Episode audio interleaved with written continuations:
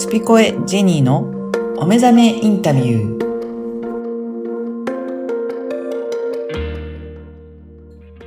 こんにちは、小ラボの方です。こんにちは、ジェニーです。ジェニーさん、今回もよろしくお願いします。よろしくお願いします。今回も、えー、小西由美さんの3回目のインタビューということで、今回どういったところがポイントだったでしょうか？今回は前回のその五感っていうののえーポイントでですね、うん。ちょっと会社に勤めている時間においては、なかなかその五感を働くかせるという機会がないっていうことだよねっていう話になりました。はい。で、じゃあなんで五感がそんなに使えなくなっちゃったのかなっていうところから、あのー何かこう物を知ろうとかうんっ。ていうのもないですし、うん。その感情の起伏があんまないんですよね。うん。で、そういうのって、あの、なんでかなみたいな原因を追求したりとかする回になったんですけれども、はい。まあ、あの、日本は平和だからじゃないですかみたいな話から、うん。。まあ平和でも平和ボケだよねっていううんところで、じゃあなんで平和ボケしてるんだろうっていう 内容になりました。なるほど。いやー、今回もちょっといろいろ興味深い内容ですので、ぜひ、えーインタビューをお聞きください。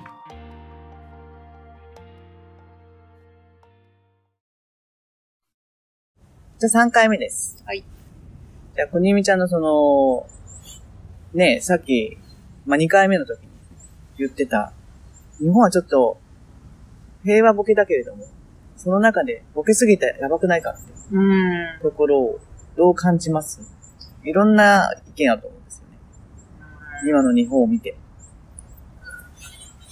え、どうですか？むしろ私、ジェニーさんに教えてほしいんですけど、この平和ボケはやっぱ、ダメですか？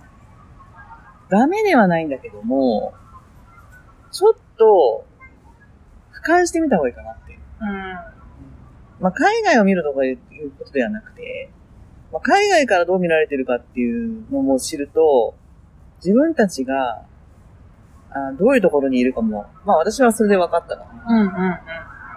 私がもう一番あの、シンプルに言えるのは、日本人は日本のことを知らなさすぎるってこと。うん。それは政治とかじゃなくてよ。歴史とか、はいはい。まず。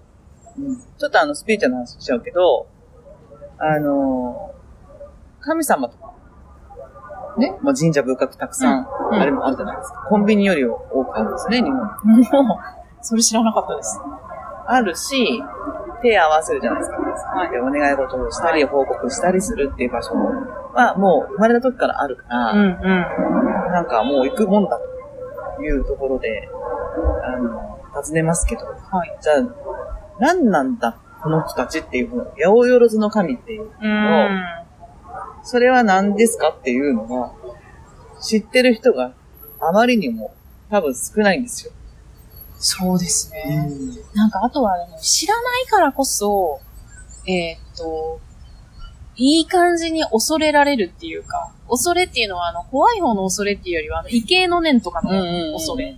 なんかちょっとこう、もっと、崇高な？崇高な、なちょちょっと言語化が難しいんですけど、うんうんうんわかるものって、知ってるものってあんまりこう、私たちって、親しみは感じるけれども、なんかこう、敬うみたいなものからはちょっと離れるじゃないですか。うんうんうん。あ、知っちゃいけないんじゃないかみたいな。えなんかそういうのももしかしたら、触れてはいけない禁断の書だみたいうんなそそういうのが、そういうのってこう、勝手な思い込みかもしれないんですけど、なんかすごくパワーがあるような気がするし、な。こう、ね。だからこう、し、信じ、信じてるというか、信じてるかどうかはわかんないですね。やっぱ、うんうんそういうのにきっと何か力があるっていう風に、わかんないものに対して人って感じちゃうと思うんで、わかんないのって怖いじゃないですか。うんで、怖いってことは力を感じてるってことじゃない、脅威を感じてるってことじゃないですか。だから、し知りたくないのかもしれないですね。うんし知らないようにあえてして、こう、いいもんだ、力があるんだってこう思いたいのかもしれないです。その、今ちょっと話聞いてて、ふと感じたことがあって、一つとしては、その、例えば八百万の神っていう人たちの、あの、ことをね、知られちゃうと、うん。めんどくさいな。ね？一つだよ。じゃあ、あの、死なない方がいいよね？っていう風に仕立てられている可能性があるんですよ。うん。わかる？そそれは誰に仕立てられてるんですか？そういうの知っちゃうと、日本人が目覚めちゃうっていうのを怖がる人たち。なるほど、なるほど。なるほど。日本人の素晴らしさって、それこそおもてなしっていうのは、うん本当にあの、海外に行くとあるんですよ。ここまでよく気づくよねっていうところが、あの、海外の人たちはね、あの、いい悪いじゃなくて、わかんないのね。なので、その先をこう見据えて、あ、この人この、こういうの必要だよねって言って、これ用意しといてあげようみたいなのはないわけ。うん。でも私たちはそれできちゃうから、どうしてわかったのみたいな。うん、うん。日本人ってすごいよねみたいなところも、なんか、すごいみたいな。そんな風に見られてるわけですよ。なので、それを私がね、今ほら、あの、仕事の関係で、ちょっと日本の神様っていうところとか、聖書とか、あの、まあ、ユダヤ教、えームスリム、うんイスラム教ね、あとキリスト教ですよね。あと仏教とか。で、勉強をしてるんだけども、あの、その入信してとかじゃなくて、はい、はい成り立ちとか、何を言ってこれがこうなっうん、たうんのか。そうするとね、日本人って、その、日本の神様っていうのを、例えば古事記とか、あの、なんだっけ、古事記と日本書紀か。ああいうのってもう、わかんない。もう全然読んでて、えー意味わかんないってなってるけど、まあ漫画になってたりとか、読みやすくなってる。まあうん自動書でもいいんだけど。うん。あれね、ちゃんと勉強するとね、日本人すごいんですよ、本当に。あの、一言で言っちゃう。そうすると、日本人って、これ目覚めちゃったら、いい言い方すると、世界のリーダーになっちゃうなっていう考え方ですね。で悪い言い方すると、あの、私たちはそんな気持ちはないけれども、世界侵略をして、している人たちばっかなんですよ、世界って。あの、うん、うん。土地の侵略とか、はい、はい。奪い合いとか。はいそれになかなか日本って加担してないから、うん。まあ、島国だっていうのも、はい、そうそうあるかもしれないです。そうなると日本がこう目覚めちゃうと、俺たち、あの、何か奪われるっていうか、あ、リーダーシップあっちに取られたらやばいみたいな。なっちゃうなっていうのは私分かっちゃった。なるほど。あそこの歴史は絶対に教育に入らないんですよ。そう、今私ちょっとその話ずっと聞いてて、あ、もういわゆる教育の成り立ちに近いなってすごい思ってて、その最近聞いてる、それこそポッドキャストで、うん。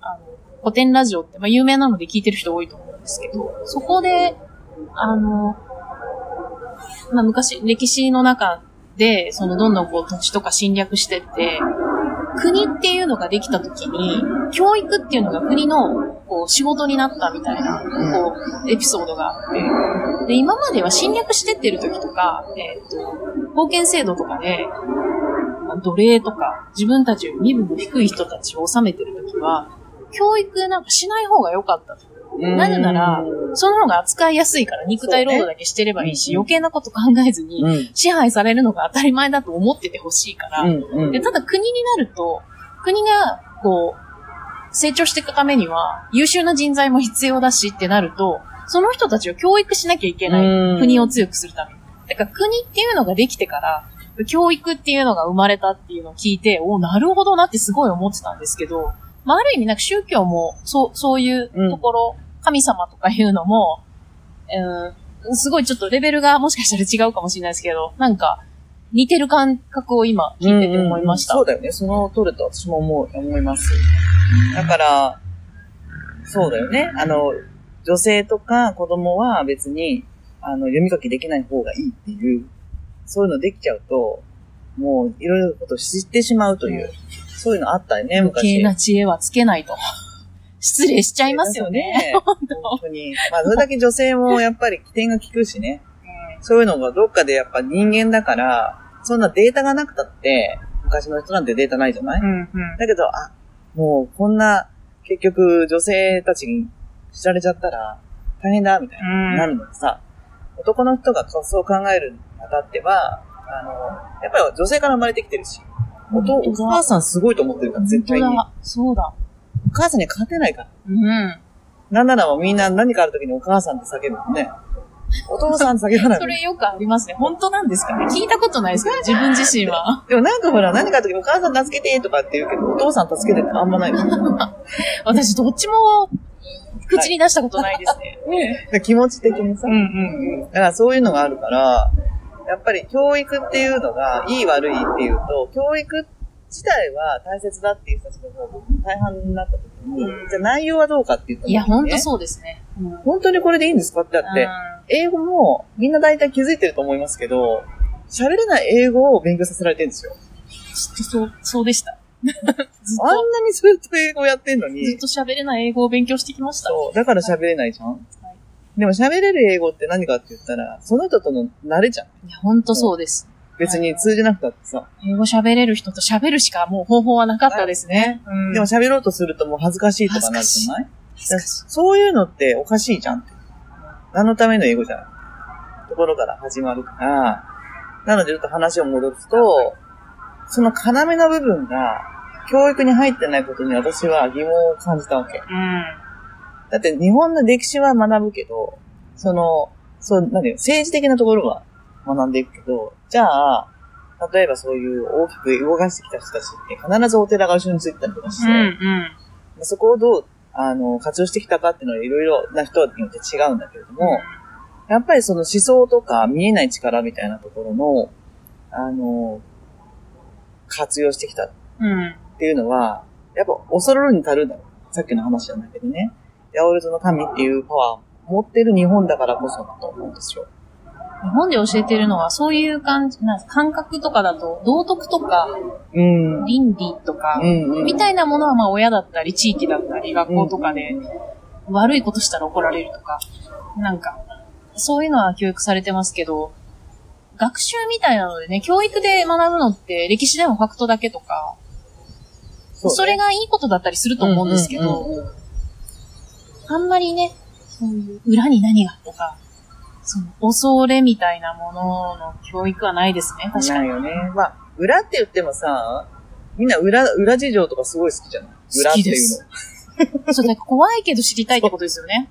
の。で、裏っていうのは別にさ表に出てないだけで裏、裏だっうんていう定義であるけであって、裏しばっかりしか見てない人ってさ、表が裏じゃん。ゴシップ好きのおばさんみたいな。なんかなんかカングルとかさ。うんうんでもそれも、最近私もよく喋るけど、そういう話を。じゃあ、裏表っていうのが必ずある。じゃあ、それがいい悪いかっていうのを決めるのも、あの、いい悪いがあるのかないかと思うかわかんないし、うんうんそれはもう個人じゃんね、変わります。大衆がいいって言ってるからみんながいいわけではないうん。っていうところも、 agree ですね。それも多分だよ。あの、その決定権すらがあるって自分たちが感じてないから。うん。言われた通りにやるけど、言われた通りにやりながら文句言う感じだよね。結局なんか、自分に実はいろんなことを、こう、感じられる力があることを気づいてないし、でそれはなぜかっていうと多分ね、あんまりね、人の、私もずっと今までそうだったんですけど、うん。人のことばっかり気にして、人の目とか、うんうん。自分にあんまりちゃんと興味持ってなかったなっていうのはすごい思いますね。じゃあもうそれ気づいちゃったの？ね。うん。気づ、気づきました。気づいたのかな？はい。気づいたから言えたんじゃん。はい。あ、でもそれは本当にキーワードよ。うん。どれだけ自分に興味持てるかって感じですね。本当の、その、上辺の自分とかじゃなくて、うん。まあ本当の自分に、うんみたいなうん感じですかね。それじゃあ一つのきっかけとしては、おにみちゃんの場合は、焼き物とか、そういう器とかだったっうん、まあもうすべてのことですね。うんうん仕事通しても感じますとし、うんうんあの、誰かとのコミュニケーションとか、も、ものとか趣味のコミュニケーションの中で、あ、私こういうのがいいと思ってんだとか、うん。うん。こういうのが嫌いなんだとか、うんこういうのに今私執着してるんだとかっていうのって、うんうんあの、ぼーっとしてるところって通り過ぎちゃうんで、あ、私今こう感じてるみたいなのに気づくみたいな感覚うんうんに近い。それは自分に、なんかなんていうかな、質問してるみたいな。質問というか見てる。見てそうです。自分の心を、うんこう、か観察するみたいな感じですかね。うんうんうん。強制するんじゃなくて、素直になったら今どう感じてんだろうみたいな。じゃあそれが、例えば、Facebook の投稿だったりする。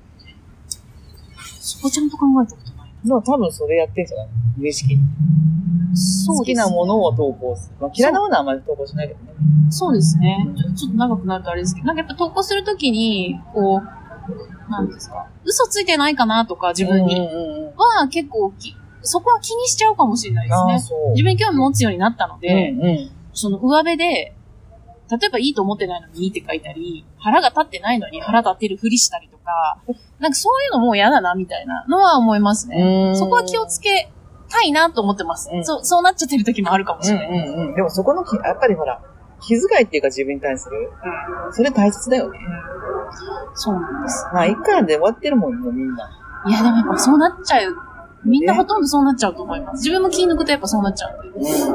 まあ、気抜いてもいいけどね、たまにそう、は。そうなんです。だから結構その、流されちゃってう、ん人の目とか、うん。あの、本当は思ってないのにっていうことをしちゃう自分も受け入れるみたいな。うんうん。それも、私だ、みたいな。そうです。だよね。はい。そうそう。なんかそういうね、本があった昔。あ、あ、本当ですか？う自分が、あ、なんかもうムカつくって思っても、あ私こういうのにムカついちゃうんだ。うん。そうなんだ、そうなんだ。終わり。そうです、そうです。でそれ、その人に対して何か気取りじゃなくて、実は、こういうことをされちゃうと私は嫌なんだ。だね、みたいな。他者を通してしか自分の価値観って気づけないので。うんうん。あ、いいこと言うね。うん。うん。やっぱり、やっぱ人との付き合い方っていうか、その付き合いの中で磨かれていくものもあるしね。そうです。気づきもあるし。うありました。じゃあ、今日もなんか、すごい、ためになるきっかけをいただいた気がします。ん。本当ですか？はい。なので、あの、第4回はですね、はいあの、ここの延長線上で、今度は小乳みちゃんのはい過去と未来におついてはい。お話を伺いたいと。はい。はい。今回もありがとうございました。はい。ありがとうございました。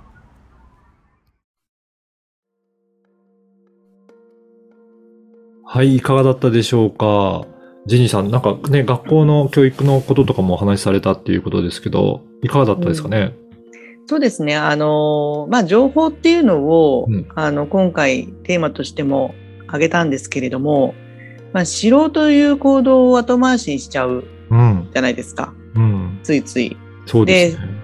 それもあれですよね。本物のものを知ろうっていう、あの、行動ですけれども、はい。それはもしかしたら知ってしまうと、あのーなんていうかな、恐れが生じるというか、はい。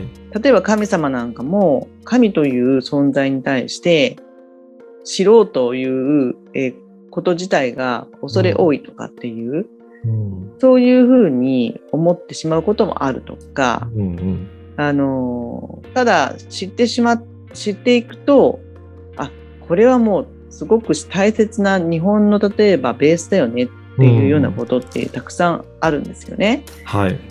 それがなぜ教育というプログラムにないかっていうところで、あの、大事なことって一握りの人物にしか与えられてないっていうのはもう国ができた時にうん。もう起こってると。うん。国を、あの、取りまとめる人たちがまず読み書きを覚えて情報を得る。うん。その他の人たちはそれ知らなくていいよねと。はいいうような歴史があったねっていう話から、でもそれって実は今も起きてるよねっていうことでちょっとそうだよ。ねっていう、こう、ね、ありますよね、そういう。ありますよね、そういえば。うん。はいうん。なんでそういうところに気づきがあったような回になったんですね。うん。で、最後。後のその、やっぱりあの、キーワードというのは、じゃあなんでこういうことを自分で知ろうとしないかっていうと、自分に興味がなかったかもしれない。ああ、はい。日本人としての興味というよりも自分自身に興味がないから、うん。自分でどこから来て何してどこに行くのかなっていうのが、じゃあ日本人として生まれた時に、私ってなんで日本人として生まれたんだろう？じゃあ日本の歴史をまず知ろうとか、うん。ないですよね。そうですね。うん、でも、ここできちんとそこを、あの、見ていくはい。っていうことは、えー意味がとても大きいと思うし、うん。